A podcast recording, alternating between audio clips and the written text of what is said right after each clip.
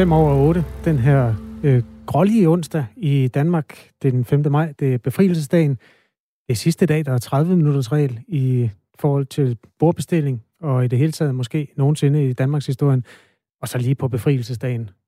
Det kan ikke være tilfældigt. Velkommen til Radio 4 Morgen. Velkommen til.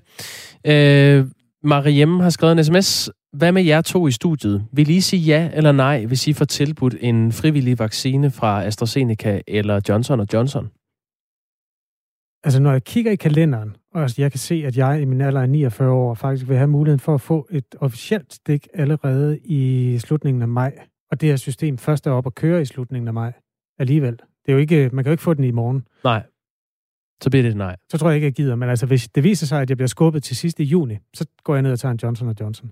Øh, og jeg vil så svare på egne vegne, hvis det viser sig, at det går som øh, det her øh, øh analysefirma, som jeg omtalte tidligere, Affinity siger, altså at de sidste danskere bliver vaccineret i slutningen af november, og jeg er en del af den gruppe, der ligger til at blive vaccineret der, så øh, kunne jeg godt finde på at tage imod et stik inden. Lige meget hvilken, eller er der, har du en favorit? Jamen, så jeg tror at jeg vil tage Johnson Johnson, bare fordi at uh, AstraZeneca har det brand, de nu uh, har fået. Ja, Men, det er også skidesvært at sige, at jeg skal bede om en Vaxzevria. Vaxzevria? Ja. Nej. To hurtige sms'er her. Jeg skal ikke vaccineres før 2024, når vaccinerne ikke længere er i, forsøg, i forsøgsstadiet. Så hvis I mangler, kan I bare bruge min, skriver en venlig lytter. Per skriver, at risikoen for blodpropper ved brug af p-piller er højere end risikoen for at få blodprop ved Johnson-vaccinen. Jeg synes virkelig, det er problematisk, at I forholder jer positivt til vaccinen. Den er stadig nødgodkendt. Det giver ingen mening at tage den, når I er unge, unge, sunde og raske. I spreder corona-propaganda, og det er fandme forkert. Jeg opfordrer lytterne til selv at undersøge risici. Det opfordrer jeg faktisk også alle til selv at gøre. Det er et meget reflekteret valg. Men det, det gør jeg, jeg da helt klart også. Men du skal ikke beskylde mig for at være ung og sund og rask. Du skulle prøve at være inde i min krop klokken 3, når væk ude ringer. Det, ung, det er altså ikke. Jeg er 49, og hvad med dig? Det kan jeg skrive under. Det er bare for at blive i din krop. Øh, nu er det ikke, fordi jeg vågner med dig klokken 3, men når du møder ind klokken 4, så kan jeg godt se, at... Ja, det er en mand øh, i anden halvdel af livet. Det jo, jo, det er fint nok. Du slæber dig der afsted. Øh, jeg vil da også lige sige, at øh, det handler jo også om det skide... Øh, nej, nu sagde jeg skide. Ja. Coronapas. Ja. Altså, det er jo også en del af det at kunne deltage i samfundet, desværre, som det er. Ja, Okay, men tak for sms'erne. Ja. Vi kommer faktisk til at tale med Niels Strandberg Petersen, som er tidligere direktør for Statens Serum Institut, om 28 minutter om netop det her. Så lad dem bare drøbe ind, så kan vi øh, holde den gryde kog.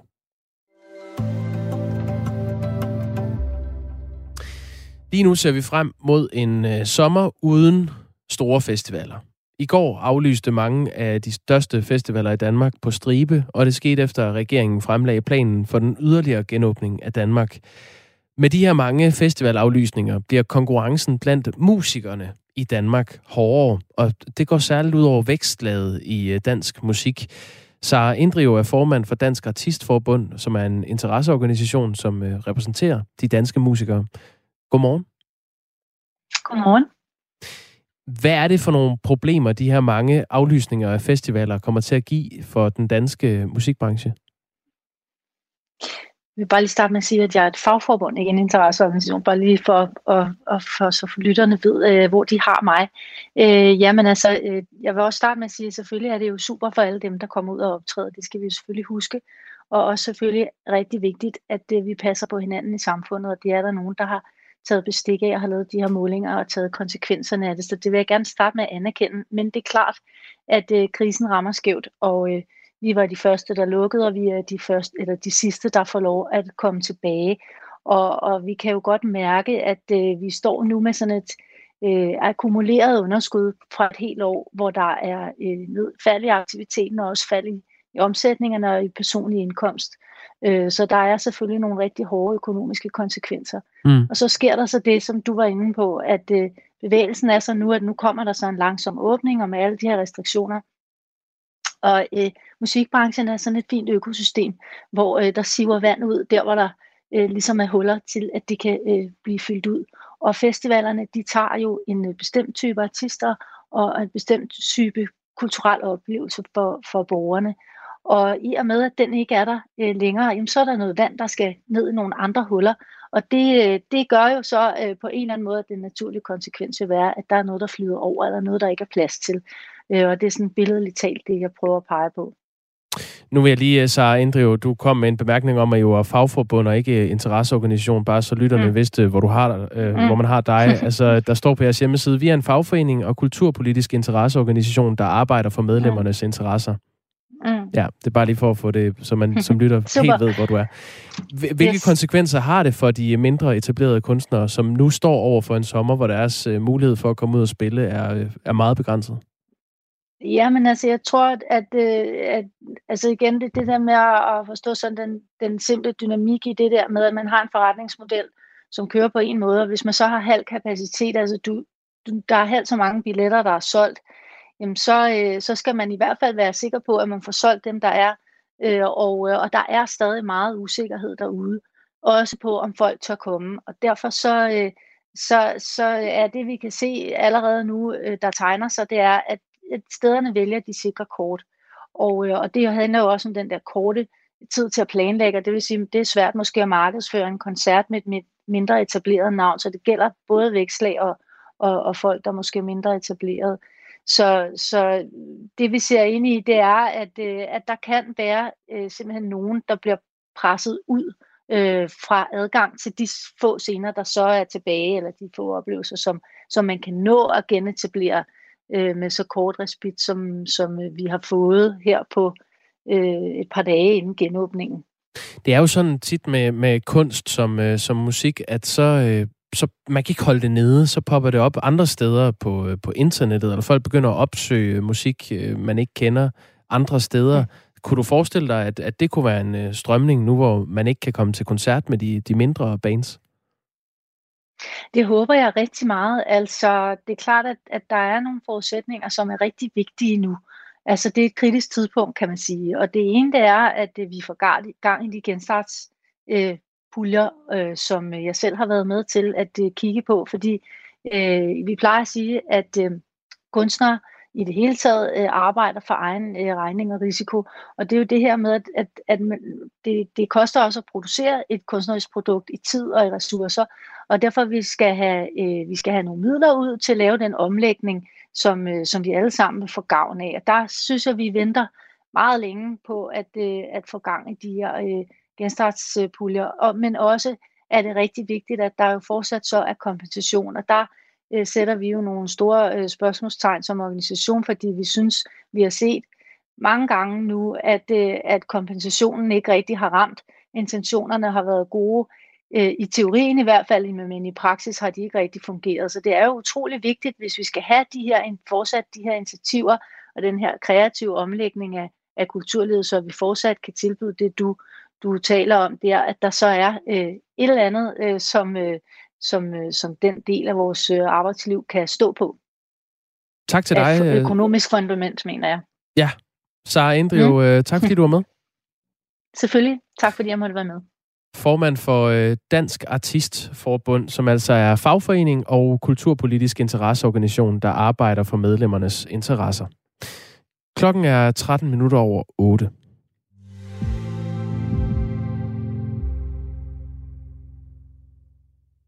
Vi skal frit kunne vælge, om vi vil have et stik med vaccinerne fra AstraZeneca. Ja, eller det er så to stik med AstraZeneca, eller et stik med Johnson Johnson. De to er blevet pillet ud af det officielle vaccinationsprogram. Men øh, et flertal i Folketinget er altså klar til, eller har gjort dem øh, frivillige.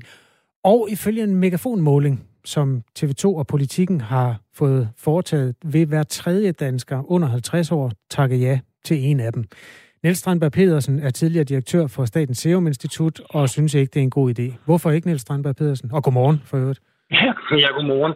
Ja, det er jo fordi, at øh, i alle de lande, som vi normalt kender til, der har man valgt at, at sige, at den her vaccine skal kun bruges til ældre, fordi risikoen ved vaccinen er alt for stor, når den gives til unge mennesker. Og det er jo fordi unge mennesker ikke bliver så alvorligt syge af corona, som ældre gør. Så derfor er det en dårlig idé, at man tilbyder sådan en vaccine. Og hvis vi skal illustrere, hvad det er, vi taler om, så hvis vi har en gruppe fra 20 til 29 år, det er altså 600.000 unge mennesker. Hvis vi vaccinerer dem med AstraZeneca-vaccinen med det, vi ved nu, så vil 15 af dem få meget alvorlige blodpropper, og 5 af dem vil dø. Og det vil altså sige, hvad vil der så ske, hvis vi ikke vaccinerer? Jamen, der vil ikke ske noget. Der vil ikke være nogen dødsfald, fordi øh, der er meget, meget, meget sjældent dødsfald i gruppen 20-29 år. Vi har faktisk ikke oplevet nogen i hele perioden med coronavirus-infektion i Danmark. Men er det ikke et lidt tænkt eksempel? Jeg tror ikke engang, der er 600.000 danskere i den aldersgruppe. Ja, det er 10 år, ikke? Er det det? Nå, det kan godt være. Ja. Ja, det skal vi Det, det, det kan Altså, jamen, man bliver jo nødt til at illustrere det, for ellers kan man jo ikke forstå, hvad det er, vi taler om. Ej, okay. Vi taler altså om 15 alvorlige blodpropper, fem dødsfald, baseret på de gode danske tal og norske tal, vi har på det her område. Og det skal man se over for ikke et eneste dødsfald i aldersgruppen af coronavirusinfektion. Det er jo derfor, myndighederne har sagt, at vi skal ikke bruge den her vaccine til unge mennesker. Hvis nu valget havde gået på, det, jeg prøvede at vende den med den sundhedspolitiske ordfører hos konservativ Per Larsen før nyhederne. Han er midt i 50'erne og skal snart have et af de gode stik. Øhm, så derfor er det ikke rigtig noget, han er så lun på, men han vil ikke være bleg for at tage en af de andre vacciner, hvis Nå, det viser sig. Så skulle han jo tilbyde de gode stik til de unge mennesker, så kan han jo tage AstraZeneca-vaccinen selv. Ja, men det hvis han jeg er tror, så, jeg, hvis han er, hvis han er så omsorgsfuld. Øh, vil det være en øh, overvejelse, kan, man, man skulle gøre? Man kan jo ikke, man kan jo ikke gamble med, man kan jo ikke gamble med vacciner på den måde. Nej, men altså, nu laver vi bare et regnestykke, Niels Strandberg Pedersen. Vil du synes, det var en bedre idé, hvis man lige på stedet byttede om på de to grupper og sagde, fra nu af, så er Pfizer moderne til de unge, og den mere risikable vaccine er til de midaldrende, som er dem, som står Nej, for det vil det ikke, fordi selv, selv, op til, selv op til 50 år øh, og også op til 60 år, der er, er ulemperne ved med AstraZeneca-vaccinen faktisk så store. Det er derfor, de fleste lande siger, at vi vaccinerer ikke med AstraZeneca, hvis folk er yngre end 60-65 år. Det, der er sket altså, nu med en fritvalgsordning, ja. er der nogen fortilfælde inden for det? Og i givet fald, øh, er der nogen sådan, øh, argumenter, som du kan se i historien for, at man måske alligevel kunne arbejde videre med det her frivillighedsprincip? At der er jo en grund til, at vi godkender lægemidler. Det er jo for at sikre befolkningen og hvis, øh, hvis man har fritvalgsordning, så kan man jo teoretisk bruge alle mulige ikke kontrollerede lægemidler, som man har lyst til. Om der er eksempler på det, det er der nok i udviklingslande, hvor man kan ned på gadehjørnet og købe de medicin, man har brug for, hvis man lærer sig penge. Men det er der jo ikke i velregulerede samfund, i europæiske samfund. Øh, så, så jeg vil sige, ikke på vores breddegrad er der, er der ikke er der ikke nogen eksempler på det. Hvis nu vi siger slag på tasken, det er altid sådan ubehageligt at tale om dødsfald på den måde, sådan helt øh, skødesløst, men hvis nu vi siger, at det koster tre menneskeliv og øh, otte invaliderede mennesker, at man øh, får øh, gennemført en vaccinationskalender fra slutningen af august, og alternativet til det er, at der går yderligere et halvt år, så er det en, et offer, der bliver givet for at trække samfundet i gang. Kan man lave den kalkyle, efter din mening? Ja, hvis du bruger de rigtige tal ind i det, det er jo ikke at tale om, at det her bliver udsat et halvt år. Det er punkt et. Er du øh, sikker på det? Fordi der er jo mange, der stiller spørgsmålstegn ved, om Pfizer har kapaciteten til at levere de doser, som der så nu bliver brug for, hvor de andre ikke er der? Man kan aldrig være sikker på noget, men i det, det fremsyn, vi skal se nu, der er det et tilfælde. Og så vender vi så tilbage til det andet spørgsmål, du sagde. Hmm. Øh, hvis det er, at vi begynder at lave den slags øh, nytteetik, øh, så blander man tingene sammen. Lægemidler øh, skal man give øh, for at gavne mennesker, ikke for at skade dem. Og, øh, og det vil sige, at, at hele godkendelsesprincippet er, at man kan ikke få godkendt et lægemiddel, der har flere bivirkninger end gavnlig effekt på, hos det enkelte individ. Så, så du kan altså ikke gøre det her etisk ud fra et princip om, at så kan vi få lukket spilleskatten hurtigere op. Niels Strandberg Pedersen, øh, vaccineplanen er jo øh, udskudt to til fire uger. Øh, det er den øh, tidshorisont, man opererer med lige nu, fordi man har pillet AstraZeneca og øh, Johnson-vaccinen ud af, af vaccineprogrammet. det vil sige, at man ifølge Sundhedsstyrelsen nu kommer til at være færdigvaccineret i Danmark den 22. august. I juli skal Danmark så ifølge den officielle vaccinationskalender modtage 2,7 millioner vaccinedoser, og det kræver, at EU som helhed modtager 270 millioner doser bare i juli. Det, det er det dobbelte af den mængde, øh, Pfizer lige nu producerer til hele verden. Det er derfor, der er flere øh, analytikere, der kalder det fuldstændig urealistisk, at det kun bliver udskudt to til fire uger. Anerkender du den øh, beregning? Det kan jeg jo ikke anerkende. Jeg har jo ikke nogen viden om det. Altså, øh, jeg læner mig op af myndighederne på det her felt. Og øh, det er da rigtigt, at de her prognoser, de kan ændres. Men, men øh, det er jo altså ikke således, at vi går ud og begynder at vaccinere med noget, der slår unge mennesker ihjel. Øh, for at, og hvad hedder det, fordi, øh, fordi vi synes, at det, det, det er nødvendigt. Vi vil aldrig vaccinere ved den her vaccine, uanset hvad, når vi ser, øh, at øh, bivirkningerne er så alvorlige, som de er hos unge mennesker, som har en lav risiko. Vi har en lytter, der spørger, øh, øh, Niels Strandberg, det, det er et andet spørgsmål, men det er også øh, stilet til dig. Øh, bør man så ikke også fjerne p-piller fra markedet, når der findes alternativer, der ikke giver blodpropper? Det ved jeg ikke rigtigt, om det kan sammenlignes, fordi øh, det p-piller øh, er der er jo en lang historie med, og det har også været undersøgt meget grundigt. Og hvad er risikoen ved, ved p-piller øh, kontra uønsket graviditet? Og al den slags ting skal jo sættes i et meget større perspektiv. Så det er ikke et spørgsmål, jeg kan svare på øh, meget simpelt. Men jeg kan bare sige, at p-piller har været igennem en godkendelsesprocedure og det har de her vacciner også. Og i den godkendelsesprocedure er det så, har man så blevet opmærksom på nogle efterfølgende nogle alvorlige bivirkninger, som gør, at øh, vaccinen ikke bør anvendes til yngre personer med lav risiko. Det sagde Niels Strandberg Pedersen, altså øh, ekspert på det her felt og tidligere øh, direktør i Statens Serum Institut. Tak fordi du var med i Radio 4 morgen. Ja, selv tak. Og øh, ja, den giver nogle sms'er, som vi kan tage lidt senere. Du gjorde noget klogt undervejs, Jacob. Du kaldte den bare Johnson. Det synes jeg egentlig er meget rart. Det, det er lidt åndssvagt, vi skal sige Johnson og Johnson hver gang. Tak og tak skal du have. Den blev, Johnson og Johnson blev faktisk grundlagt af tre mennesker, der hed Johnson. Så hvis vi skal have det hele med, så... Men det skal vi ikke. Nej, det skal vi ikke. Forvirringen er total. Ja. Klokken er 8.22. Du hører Radio 4 morgen. Den danske regering har i al hemmelighed været i dialog med de afrikanske lande Etiopien og Tunesien og et tredje endnu ukendt land om at lave et modtagscenter for asylansøgere. Det skriver Jyllandsposten her til morgen, som har fået agtindsigt i en række dokumenter, der viser danske topdiplomaters rejser til de her lande. Ideen øh, går på, at danske asylansøgere skal flyves fra Danmark og så til et land uden for Europas grænser – altså et land, som er villige til at tage imod de her asylansøgere. Stig Jensen er lektor i Afrikastudier på Københavns Universitet. Godmorgen til dig. Godmorgen. Det er altså de to lande, Etiopien og Tunesien, som regeringen har været i dialog med om et muligt øh, modtagscenter. Hvad er det for nogle lande, man, øh, man afsøger muligheden for at sende asylansøgere ned til? Ja, det, det er to meget forskellige lande. Jeg vil sige, at min indsigt i Tunesien er relativt begrænset øh, hvor jeg har et, øh, et, et væsentligt større indsigt i, i Etiopien. Og jeg vil sige, øh, at, at de to lande er altså meget, meget forskellige i deres politiske og administrative setups. Øh, og jeg vil faktisk primært, øh, fordi det er det, jeg ved mest om, vil jeg primært tale om Etiopien, hvis det var muligt. Ja, det er muligt. Hvad, hvad foregår i Etiopien? Jo, men altså i Etiopien har man øh, det, jeg vil sige, er et militærstyre i jakkesæt.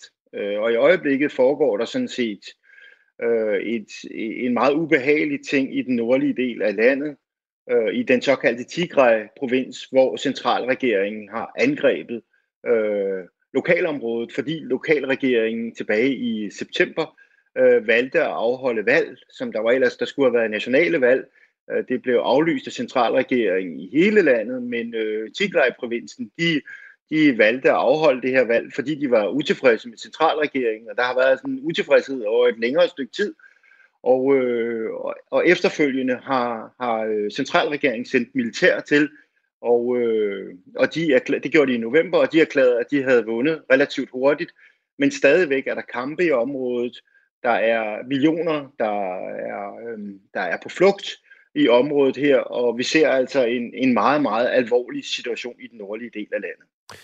Hvis jeg lige skal putte ekstra dimension til det her, ja. så mine øh, efterretninger siger også, at centralregeringen i forbindelse med det her også har lavet etnisk udrensning i det politiske administrative system og i sikkerhedsapparatet, så folk med tigray baggrund er simpelthen blevet fyret. Det tegner jo alt sammen et billede af et øh, ikke sådan videre øh, behageligt land at, øh, at leve i. Øh, derudover er det også øh, Etiopien et land, der er præget af, af ret øh, Øh, hæftig fattigdom. Hvorfor er Etiopien et interessant land for den danske regering at indgå en aftale med? Jeg tror, at det er interessant, fordi at den danske regering tror, tror, øh, forventer, at øh, Etiopien faktisk kan levere i forhold til at, og, øh, at varetage den her rolle med at lave modtagelsescentre.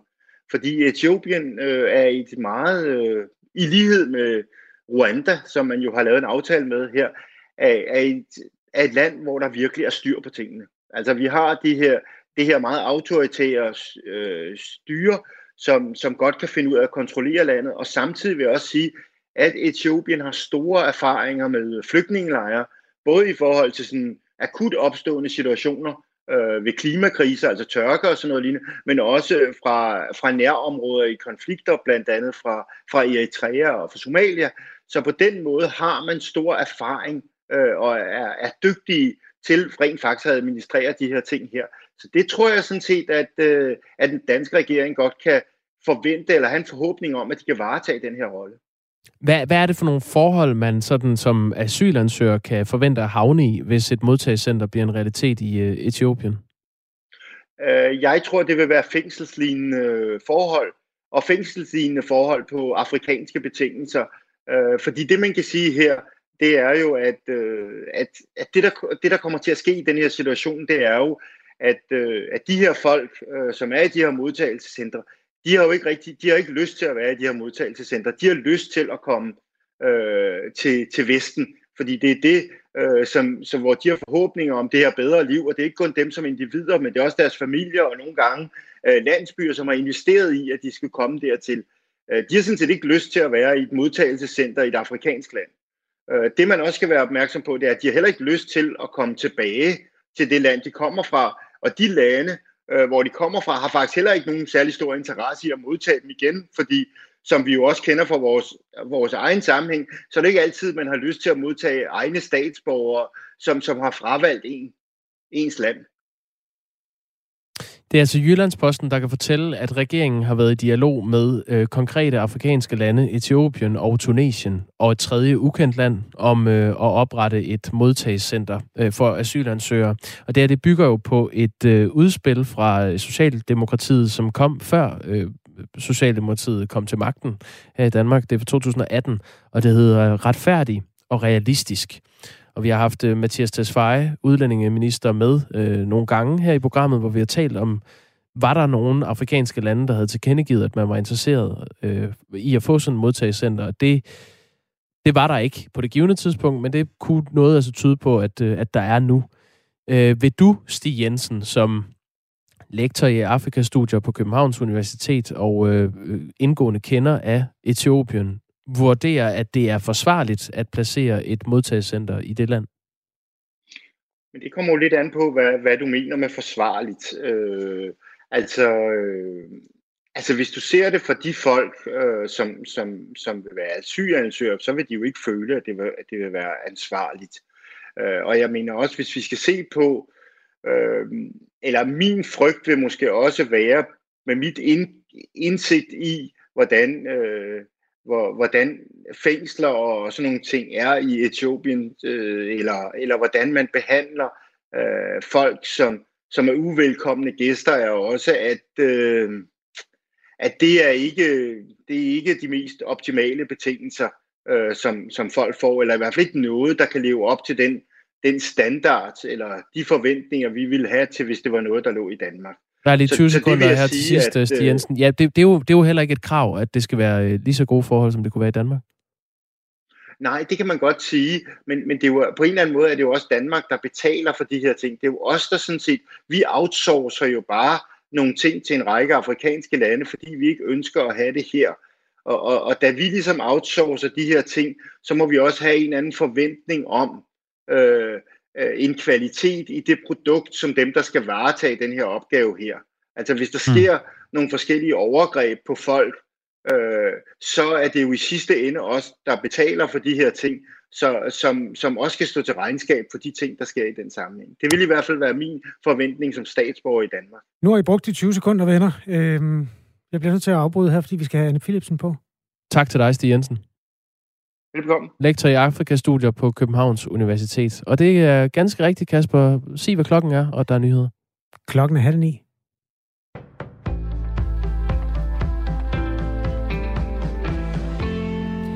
Danmark vil først være færdig med at vaccinere den voksne del af befolkningen i slutningen af november måned. Det vurderer det britiske data- og analysefirma Affinity, der overvåger vaccineproduktionen globalt, det skriver politikken.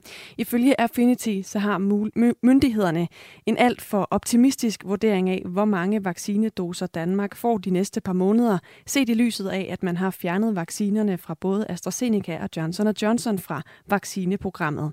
De danske myndigheder undervurderer effekten af at droppe Johnson Johnson-vaccinen og overestimere, hvor meget andre producenter kan levere i de kommende måneder, siger direktøren hos analysebyrået Affinity, Rasmus Bæk Hansen. Sten Dalsgaard, der er centerchef hos Sundhedsstyrelsen, understreger i et svar til politikken, at vaccinationskalenderen kun kan betragtes som en plan, når man kigger på den for maj måned. Resten af kalenderen bør betragtes som en prognose, skriver han i et skriftligt svar. Det er formentlig ikke alle skoler, der når at blive klar til en fuld genåbning i morgen og byde eleverne velkommen fysisk alle mand. Det vurderer formanden for Danmarks Lærerforening, Gordon Ørskov Madsen. Det skal ikke være et kapløb om at blive færdig klokken, øh, til klokken 8 øh, torsdag morgen. Det her det skal gøres godt, ordentligt, og øh, bliver man færdig fredag til, at, at alle elever kan komme, eller bliver man færdig mandag til, at alle elever kan komme, så klarer vi nok også det. Det er et politisk flertal, der er blevet enige om at åbne klasselokalerne i fuldt omfang, også for eleverne i 5. til 8. klasse, som ellers indtil nu kun har måttet møde op hver anden uge fysisk. Men ifølge Gordon Ørskov Madsen, så er det blandt andet mangel på plads på skolerne, der betyder, at det ikke bliver alle, der når at blive klar til i morgen. For det kræver ekstra plads for at sikre, at eleverne holdes adskilt klassevis, også i frikvartererne for at undgå risiko for coronasmitte. Flere af de danske atleter, der skal kæmpe ved OL i Tokyo til sommer, er parat til at tage en af de skrottede coronavacciner. Det viser en rundspørge, som TV2 Sporten har lavet blandt 18 danske atleter. I den svarer 9 ja til at tage imod en af de skrottede vacciner. Fire svarer ved ikke, imens fem siger nej. Sportsudøverne har ikke udsigt til at blive vaccineret før OL, og derfor så er halvdelen af de adspurgte altså parate til at tage imod vaccinerne fra AstraZeneca og Johnson Johnson, hvis det bliver aktuelt. De to vacciner er ikke længere en del af det officielle vaccinationsprogram i Danmark. OL i Tokyo bliver afholdt fra den 23. juli og frem til den 8. august, og der er ikke lige nu et politisk flertal til at lade de danske OL-atleter komme foran i vaccinationskøen. Her prioriterer man i stedet efter alder og risikogruppe. Det er i dag ved middagstid, at øh, sirenerne bliver testet landet over, så vi her i Danmark kan blive mindet om, hvad det er, vi skal gøre i en nødsituation. Og selvom det sker hvert eneste år, den første onsdag i maj, så kommer det stadig bag på mange. Og derfor så minder Beredskabsstyrelsen altså om, at lydene, der begynder kl. 12, det bare er en test. Det siger Lars Åbjerg Pedersen, der er kommunikationschef i Beredskabsstyrelsen. Vi tester sirenerne en gang om året første onsdag i maj, og det gør vi først og fremmest for at minde folk om, hvordan sirenerne lyder, og hvad det betyder, når man hører dem, når det er alvor. Hvert år modtager Beredskabsstyrelsen også anmeldelser fra borgere, der er bekymrede, fordi de ikke har hørt sirenerne under testen. Men styrelsen har et system, der sørger for at melde, hvis der er defekte sirener, så derfor behøver man ikke at være bekymret, lyder det fra styrelsen. Vi er godt i gang med en dag, der byder på mest skyet vejr og også ganske meget øh, regn, især øh, i Nordjylland her til morgen. Temperaturerne i dag de lander mellem 7 og 10 graders varme. Det var nyhederne på Radio 4 i studiet i nyhedsstudiet denne morgen. Anne Philipsen. Nu sender jeg stafetten tilbage til Kasper Harbo og Jakob Grosen.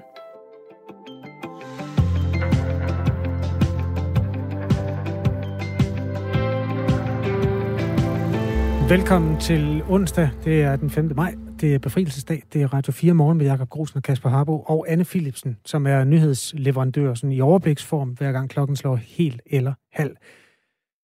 Jeg synes, vi skal... Der er kommet sms'er i de to kategorier. Øhm, Afrika. Skal vi starte der? For det var det interview, du fuldførte før nyhederne med Stig Jensen fra Center for Afrika-studier.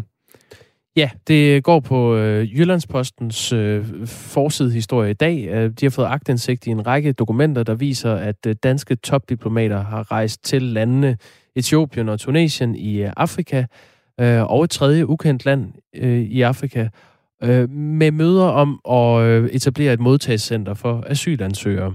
Vi havde Stig Jensen, som er lektor i Afrikastudier på Københavns Universitet, med her i programmet, og det har affødt blandt andet denne kommentar fra øh, Peter. De kommer jo heller ikke til Danmark som gæster. Hej fra Peter.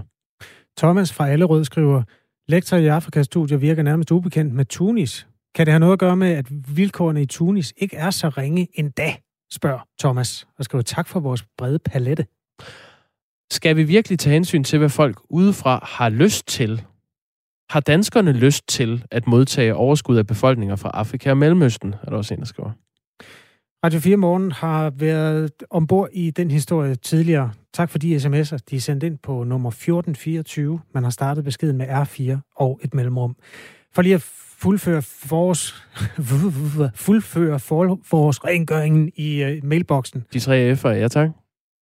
Så vil jeg gerne tage de sms'er, der handler om vaccinerne. Også Niels Strandberg Pedersen, der er tidligere faglig direktør i Statens Serum Institut, har stillet stort spørgsmålstegn ved klogheden i beslutningen om at gøre det frivilligt at tage de her lægemidler, som ikke er godkendt. Det kommer til at koste menneskeliv, hvis alle de unge tager dem, påpeger Niels Strandberg Pedersen. Der kommer lidt protester. Ja, din øh, navnebror, Kasper, skriver, den tidligere øh, Statens Serum Institut-direktør fordrejer tingene i sin argumentation, da det ikke er rimeligt at sammenligne AstraZeneca og Johnson Johnson-vacciner med uregulerede former for medicin på gadehjørner i U-lande. Vaccinerne er jo netop godkendte. Danmark vælger bare ikke at bruge dem. I princippet er alle vacciner jo frivillige. Der er heller ingen tvang i forhold til stivkrampevacciner osv. En anden lytter skriver, det er noget underligt noget, I sidder og debatterer. Først skulle vi passe på de svage og gamle i samfundet, og nu sidder vi og snakker om at ofre unge mennesker for at få samfundet i gang. Kom nu ind i kampen, værter, og prøv at sende noget relevant radio, og måske noget andet end covid-radio. At det er sgu relevant, selvom det er covid-radio, men vi kan da godt snakke om noget andet. Det kan vi godt. Skal vi ikke gøre det nu? Jo, det gør vi nu. Det er godt. Vi kan tale om, at en 30-årig norsk kvinde i går blev idømt 3,5 års fængsel for at støtte terrororganisationen Islamisk Stat. Og kvinden kom til Norge øh, sidste år, efter at have opholdt sig i Syrien i flere år. Hun blev sammen med sine to børn hentet hjem til Norge i januar, fordi det ene barn var alvorligt sygt. I Norge lyder det, at dommen kan få vigtig principiel betydning. Også herhjemme i Danmark har mange fuldt sagen. Rasmus Stoklund er udlændingordfører for Socialdemokratiet. Godmorgen. Godmorgen. Den her sag viser, at man rent faktisk kan få dømt de kvinder, man har valgt at tage til Syrien for at, øh, altså, eller de har valgt at tage til Syrien for at leve under islamisk stats øh, faner. De kan blive dømt, hvis de kommer hjem til, øh, til det land, de, øh, de kom fra. I alt sidder syv kvinder med tilknytning til Danmark i Al-Hol og Al-Roj-lejrene i, øh, i Syrien. Ændrer den her dom ved, om I i Socialdemokratiet mener, at kvinderne og deres børn kan komme hjem til Danmark? Nej, det gør det ikke. Altså, øh, det er ikke en, en sådan for os stor overraskelse, at de her kvinder øh, med en vis sandsynlighed, og nu snakker jeg ikke om det her konkrete tilfælde, for det har ikke nogen forudsætninger for at udtale mig om, men altså generelt set, at de kvinder, der har tilsluttet sig islamisk stat, at de vil kunne dømmes for en del af de forbrydelser, de måtte have været med til at begå. Altså blandt andet det at tilslutte sig terrororganisationen islamisk stat og rejse ind i nogle af de områder, som er gjort forbudt at rejse ind i. Men det der er vores anke er, at der er stadigvæk en risiko for, at der vil være mange af de andre ting, de måtte have været med til at begå, som de ikke kan dømmes for. Og øh, nu har jeg jo for eksempel kunne læse i politikken om, hvordan den sag, der har været ført i Norge, den jo primært har været bygget op omkring, hvad den her kvinde selv har fortalt til anklageren, og at det var noget af det, der har gjort, gjort det svært at gennemføre en retssag. Men øh, anerkender du, at den her dom viser, at det er muligt at straffe de kvinder, øh, der kommer tilbage til deres hjemland efter at have været i Syrien? Ja, det gør jeg selvfølgelig, og det har vi egentlig også hele tiden haft en forventning om, at det ville være. Vi har så bare den holdning, at det ikke er nok, at de eksempelvis bliver straffet for at være rejst ind i nogle ulovlige områder. Du taler om dem, der er rejst afsted fra Danmark, hvis de i virkeligheden også skulle have været straffet for en hel masse andre ting, men som det vil være for vanskeligt at, at føre øh, igennem en dansk retssal, fordi at vidner og gerningssteder og ofre, de så fortsat befinder sig 3.000 km væk i Mellemøsten. Og derfor mener vi jo, at retsforfølgelsen den skal finde sted i det område, hvor de har begået deres forbrydelser. Den her kvinde, øh, den konkrete fra Norge, tog til Syrien i 2013 for at slutte sig til sin øh, daværende kæreste, en norsk terrorist, der hedder Bastian Vaskes. Han blev øh, to år senere dræbt. dræbt. Efterfølgende blev kvinden yderligere gift to gange med øh, aktive IS-krigere, der også er døde. Øh, kvinden er dømt for øh, terrordeltagelse, og altså ikke for at have planlagt terror. Anklagemyndigheden argumenterede for, at hun ved at være hustru og husmor for de her tre mænd har skabt et grundlag for deres terror. Professor i strafferet ved Københavns Universitet, Jørgen Vestergaard, mener, at det er en øh, skældsættende dom, som også kan få betydning herhjemme. Han gav et par pointer til DR.dk i øh, forbindelse med dommen, og det de kommer lige her øh, Rasmus Stocklund. En af pointerne, han har, er, at norsk ret stiller større krav til bevisbyrden. Så hvis man kan løfte sådan en sag i Norge, så kan man også i Danmark. Pointe 2. Ifølge den norske straffelov skal man øh, deltage aktivt i terrororganisationen. I den danske straffelov, der er det formuleret blødere. Her behøver man ikke at øh, blotte... Man skal sådan set bare have fremmet terrorisme ifølge den danske bestemmelse i paragraf 114e. E. Og det betyder ifølge øh, Jørgen Vestergaard, professor i strafferet, at hvis den norske tingret med dommen har øh, slået fast, at det at føde børn og passe hjemmet i islamisk stat er at deltage aktivt i en terrororganisation, så kan danske domstole snilt dømme kvinder med dansk tilknytning i lignende sager. Hvad, hvad er du bekymret for øh, i forbindelse med, med sådan nogle sager, som, øh, som den, man har set i Syrien, Rasmus Stoklund? Jamen, jeg er bekymret for, at i og med, at gerningssteder og ofre vidner, de fortsat befinder sig i, øh, i Syrien og omegn. Altså, at der så er en risiko for, at nogle af de her kvinder, de slipper for let og kun vil blive dømt for en del af det, de måtte have været med til at begå, og så kun får en relativt kort fængselsdom i Danmark, og efter meget kort tid kan komme ud igen. Og så er jeg jo samtidig bekymret for den terrortrussel, som øh, flere af de her kvinder kan udgøre. Det fremgår jo af den øh, trusselsvurdering, som er offentligt tilgængelig fra PET, at øh, kvinder, eller ikke kvinder, folk, der har været rejst ud i de her områder, de kan udgøre en radikaliseringsfare, og, og det fremgår også, at syv af de terrorangreb, der har været begået, eller syv af dem, der har begået terror i Europa siden 2015, de har gjort det efter, at de var på løsladelse eller udgang fra fængsel, øh, og altså havde været terrordømt. Og der er også beretninger i den her trusselvurdering af, hvordan at øh, terrorister fra øh, radikaliserede områder, de har angrebet fængsel fængselsbetjente og lignende. Og samtidig så er der den her øh, risiko for, at de kan være med til at radikalisere andre fanger. Og derfor så har vi altså et ønske om, at for at de bliver dømt for så meget som muligt af de forbrydelser, de måtte have været med til at begå, at der være en, en, øh, en lokal retsforfølgelse, og at, øh, at det på den måde øh, bliver et mere retfærdigt forløb. Og det er derfor, vi forfølger et spor sammen med vores allierede om at prøve at sikre en, en rettergang i området. Men tror du virkelig, det bliver en mere retfærdig rettergang af, at, at den øh, øh retssag finder sted i, øh, lad os sige, Syrien, i stedet for i, i Danmark? Og i så fald, hvad siger det om din tillid til det danske retssystem? Jamen det siger jo paradoxalt nok, at jeg har en meget, meget stor tillid til det danske retssystem, fordi øh, det er klart, man kan jo ikke gennemføre en retssag og dømme nogen for noget, hvis man ikke har adgang til hverken gerningssteder, vidner eller ofre. Øh, og dem har man ikke mulighed for at tale med i en, øh, i en retssal et sted i Danmark, på samme måde som man vil have, hvis man kan lave en, en rettergang i området. Og samtidig så vil vi gerne undgå at importere terrortrusler til Danmark, og derfor så har vi altså ikke et ønske om at gøre noget for de her voksne. Vi vil til gengæld gerne gøre noget for de børn, der er kommet i klemme, og det er jo det, som vi nu afventer, den her taskforce, der er nedsat og øh, kommer med en afrapportering den 15. maj. I jeres støtteparti øh, SF sidder retsordfører Karina Lorentzen, og hende talte vi med i går. Viser den her sag jo i hvert fald, at det ikke er umuligt at dømme øh, folk, der vender tilbage øh, fra Syrien. Så, så på den måde er det sådan set opløftende, at skulle det ske, at der kom mødre tilbage, så kan vi sådan set også gå efter dem.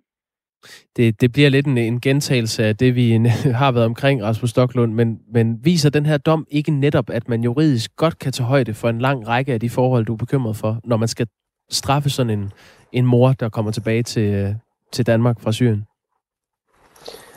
Øh, for det første, så det der med at kalde hende mor, det synes jeg er lidt forventeligt. Altså, jeg kalder dem terrorister. Det er folk, der har tilsluttet sig et terrorregime, der har begravet børn levende og skåret halsen over på skyldige mennesker. Og når man har været med til at bakke op om det, og i et eller andet omfang at deltage i det, så er man ikke bare en mor, så er man en øh, terrorist i mine øjne. Og øh, jeg synes egentlig, at vi siger det samme, som vi hele tiden har sagt, at det er rigtigt, man vil garanteret kunne dømme dem for nogle ting. For eksempel også det at være rejst ind i et ulovligt område.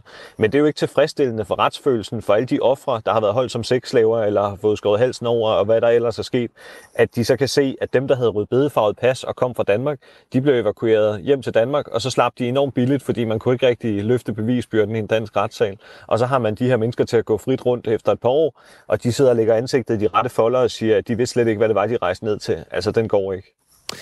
Både i Norge og herhjemme i Danmark har man jo fulgt den her sag, og det er også derfor, vi har givet den øh, så meget omtale i dag, fordi den netop kan få principiel betydning. Og lige nu undersøger en taskforce her i Danmark muligheden for, om øh, og i så fald hvordan man fra dansk side kan hjemtage de her børn fra syriske flygtningelejre med tilknytning til, øh, til Danmark. Øh, inde på Christiansborg, hvor du sidder, Rasmus Stocklund, er der jo uenighed om, hvorvidt de her mødre eller kvinder, terrorister, også skal følge med, hvis børnene skal til Danmark. Og i alt sidder øh, 19 børn og 7 kvinder med tilknytning til Danmark i de her to lejre i, øh, i Syrien. Den ser jo ikke ud til at gå væk, den her sag om, øh, om kvinderne og børnene i de syriske fangelejre. Hvad mener du vil være den bedste løsning, øh, Rasmus Stocklund? Jamen, jeg mener, at øh, vi skal prøve at gøre, hvad vi kan for at hjælpe de børn, der naturligvis er uskyldige i det her, og hvor mange af dem er, er meget små. Og øh, derfor så er der jo taget nogle initiativer på kort sigt, og det er meningen, at der så skal tages nogle flere initiativer i kølvandet på den taskforce, der kommer med en afrapportering den 15. maj. Og der må vi afvente og se, hvad det er, den siger, hvilke muligheder er der rent juridisk også for at kunne hjælpe børnene, uden at det fører en masse IS-krigere med til Danmark. Det er jo det, vi skal være sikre på. Øh, og vi har jo i, i tidligere også øh, i Danmark evakueret en baby, der blev forældreløs, og vi har hjulpet en dreng, som var hårdt såret, hvor moderen mm. indvillede i at blive tilbage, fordi han skulle have medicinsk behandling.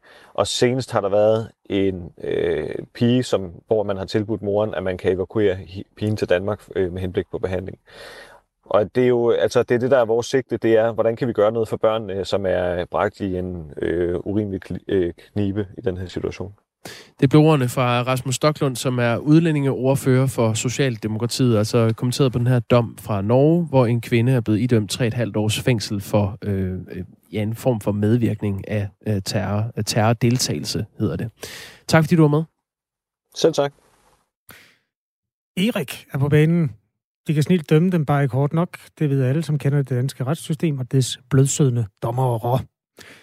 En anden skriver, Socialdemokraterne er ikke til at kende igen, når man som jeg og andre på min alder kan huske socialdemokratismen her fra Danmark i 90'erne. Det ender med, at man bliver helt lun på dem igen. Jeg tror, det er Bo, der har skrevet til sidst. 13 minutter i 9 er klokken. Ja, jeg kan varsle, at de 13 minutter skal bruges på, vi skal rydde op i sms'en. Vi skal, øhm, jeg skal også fortælle dig om, ja, hamp. Altså, uden det tror jeg simpelthen ikke, jeg var kommet igennem coronakrisen. Altså, man ser farver, som man det, jeg har jo en gave til dig. Jamen, øh, jeg, øh, du kan næsten høre på min stemme, at jeg smiler. Jeg synes, ja. det lyder meget spændende. Så det er også øh, på tallerkenen. Jeg tror, vi starter med at rydde op i sms'en. Okay, lad os gøre det. Øh, for det første Mathias, der skriver, findes der egentlig nogen data på, hvilke aldersgrupper, der overholder restriktionerne bedst? Som 30-årig tager jeg glædeligt imod droppede vacciner, da jeg føler, at vi er blevet røvrendt af regeringen. Ifølge mit anekdotiske bevis er vi nogle af dem, der har været bedst til at overholde restriktioner, og bliver så belønnet ved at blive smidt bagest i køen, mener Mathias. Mm. Er, øh, har du et svar til ham? Nej, det har jeg faktisk ikke. Øh, jeg ved ikke, om der er lavet restriktionsoverholdelseskurver for de enkelte aldersgrupper. Det er da et meget godt bud, at folk under 30 i hvert fald ikke vinder den konkurrence.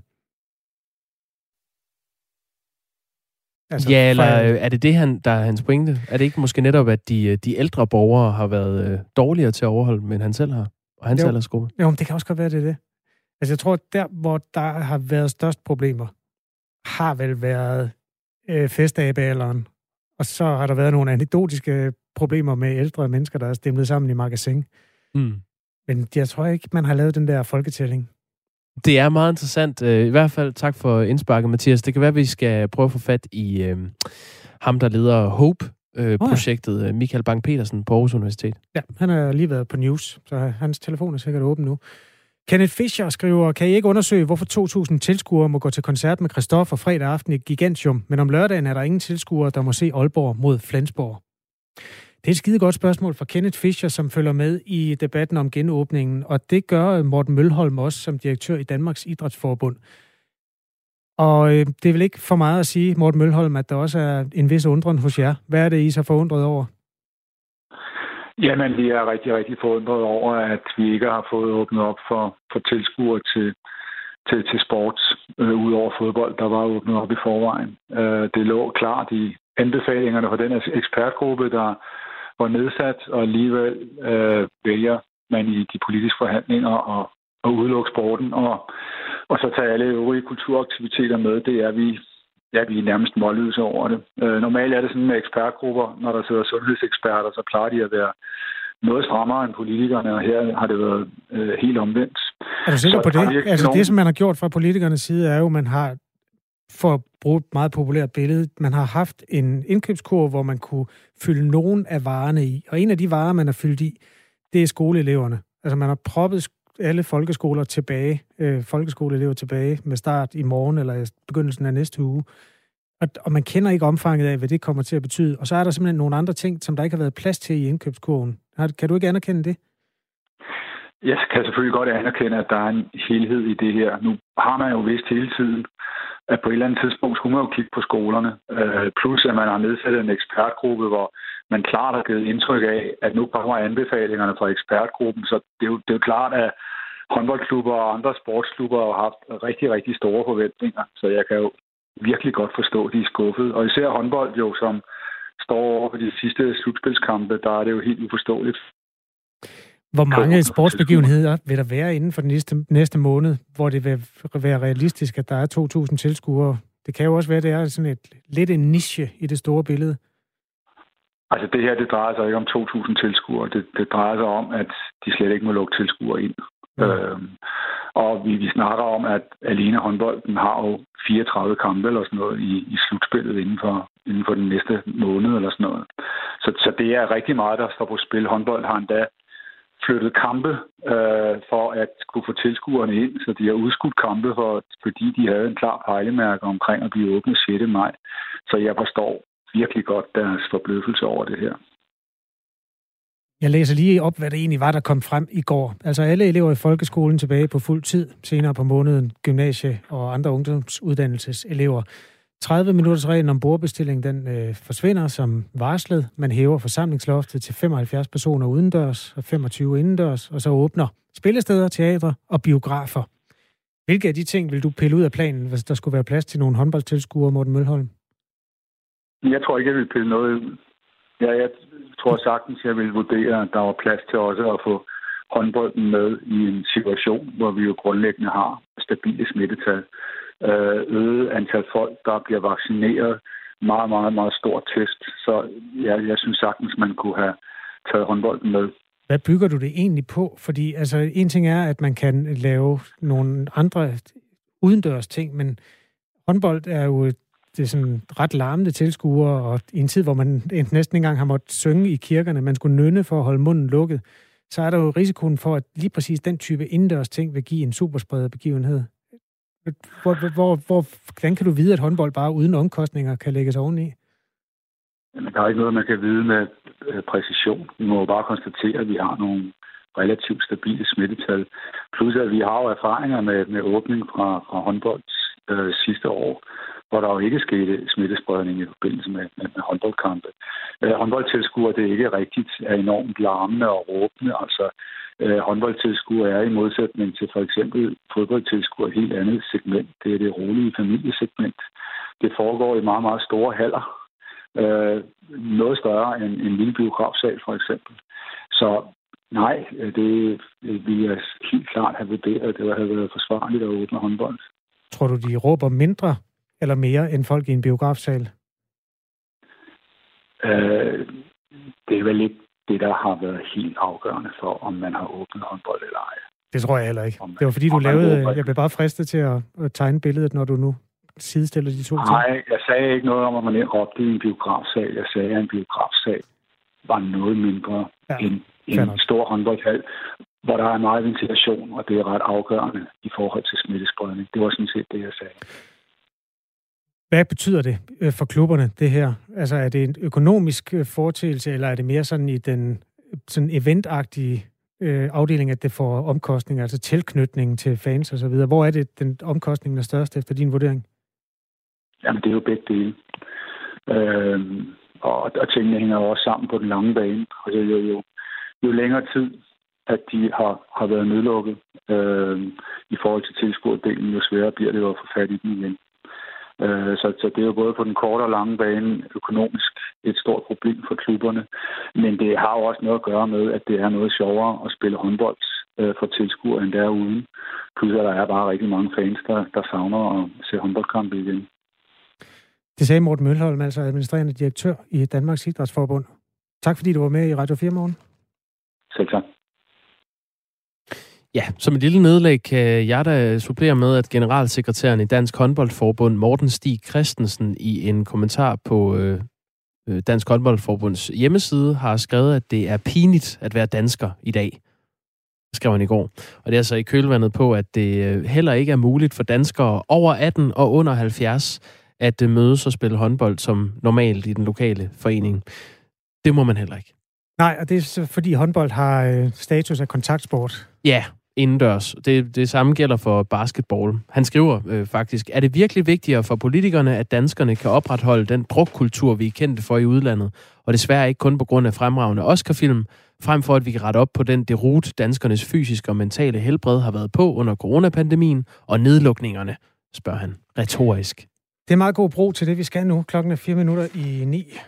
Øhm, det der med hamp og ja, farver. tal til mig. Er du klar? Mm-hmm. Prøv at se. Den der, for eksempel. Får lige det første stak billeder. Nå, ja. Det er jo en øh, stilits. Ja. Det er en smuk fugl. Ja, det er det. Hvor du, øh, du har fundet fem billeder af den. Jamen, det er jo en dame, der hedder Charlotte, der har lagt mig op i Dansk Ornitologisk Forenings øh, Facebook-side. Det er, en, det er en, øh, en fugl til, hvis du ikke kender en stilits, den har et øh, rødt ansigt, og så har den øh, gule øh, afmærkninger på vingerne, og så har den sådan lidt creme-hvid øh, brun farve på kroppen, og så en sort øh, hætte. Den er utrolig fin. Da vi lukkede ned sidste år, der sad vi og skulle lave hjemmearbejdspladser, der hvor vi boede. Og jeg sad og kiggede ud på en terrasse, hvor jeg, jeg har godt nok fået at vide, at vi har et fint fugleliv i mit kvarter, men det har aldrig interesseret mig. Øh, da der så ikke rigtig var andet at kigge på i hele samfundet, så begyndte jeg at kigge ud af vinduet. Og det var en af de mange fugle, der kiggede forbi, og jeg blev fuldstændig forgabt i fugle. Og det har været lige siden. Du, du kan lige få et andet billede her fra øh, Dansk Ornitologisk Forenings øh, Facebook-side. Hvad ser du på billedet? der ser jeg to gråsbuer, der hygger sig øh, i, øh, i koldt maj øh, i år. Så det er sådan lige øh, næsten et meget aktuelt billede. Det er, en, det er en han, der bestiger en hund. Ja, det er ikke for meget sagt. Nej, der er for i luften, skriver den person, der har lagt det billede. Åh, oh, hvad, hvad gør du nu? Jamen, det er din gave. Den må ja. du godt åbne. Nej. Jamen, du, nu har du varslet i to øh, dage, at du øh, havde en gave til mig, fordi jeg flyttede i hus. Du har to minutter til at åbne den. Ja. Og du har ingen saks med, kan Nej, det har jeg lige glemt. Og jeg kan måske sige, øh, nu har jeg talt meget om hamp. Fugle holder meget af hampefrø. Og hvis man øh, lægger dem ud til fuglene, så kommer de og spiser dem. Og hvis øh, fuglene ikke spiser dem alle sammen, og et lille hampefrø det glider ned mellem to fliser, så vokser den yndigste lille hampeplante frem som øhm, du måske også bemærkede i går, at der havde jeg en hampplante med til dig. Ja, du havde noget, øh, noget tørret hamp med til mig i går, og du talte meget om farver, og du glædede mig til, øh, dig til at give mig en gave. Det er meget tung. Nej, Kasper Harbo. Hvad har du givet mig, din frække fyr? Et fuglehus? Ja. Nej, hvor er det fint. Tak skal du have. Nej, det er mig, der takker. Nå ja. Fornøjelsen er på min side. det kan være ret Nej, hvor godt. Du får lige sådan en øh, bøtte med her, med ja. hampefrø. Tak. Og det er til fuglene? Det er primært til finker, faktisk. Dem kommer der rigtig mange af. Må jeg få hele bøtten? Ja, du må få hele bøtten. Det er jo ja. en kæmpe bøtte. Jeg har også blandet lidt solsikker i. Tak skal du have. Har du selv prøvet at spise dem? Jamen, hamperfrø er faktisk meget lækre. Der er en sådan lidt olieagtig smag. Ja. Solsikkefrø skal du knække. Ja. Det er en anden historie. Her er billedet mere af nogle fugle, man kan møde. Det er jo et helt nyt liv, øh, du øh, indvarsler her for mig. En kvinde, der hedder Berit, har fået et billede af en øh, bogfinke, som er syg. Den sidder og har det rigtig dårligt, og en kvinde, der hedder Charlotte, som følger med i opslaget, siger, at den er syg. Den har det, der hedder gul knop. Og så kan du læse om, hvordan de er døden nær. Øh, gul knop. Det kan gammel. Øh, Nogen, der ved, hvorfor den sidder stener i så lang tid. Hvis rudslagshunden er kommet 5-6 meter væk, kan det være parringen, der har taget så hårdt på ham? Hvad, hvad er det? Nej, men han har en fuglesygdom. Nå. Men det her, det er også bare for at sige, det er det, der redder dig. Det er hamp, og det er at kigge ud af vinduet, altså naturen på en eller anden måde. Det, det, er bare, det har reddet øh, livet for mig under coronaen, og jeg tror også, det kommer til at redde det for dig. Så tak, min ven. Jeg føler mig helt, øh, helt rolig nu. Og der... Klokken er ni. Du har lyttet til Radio 4 morgen.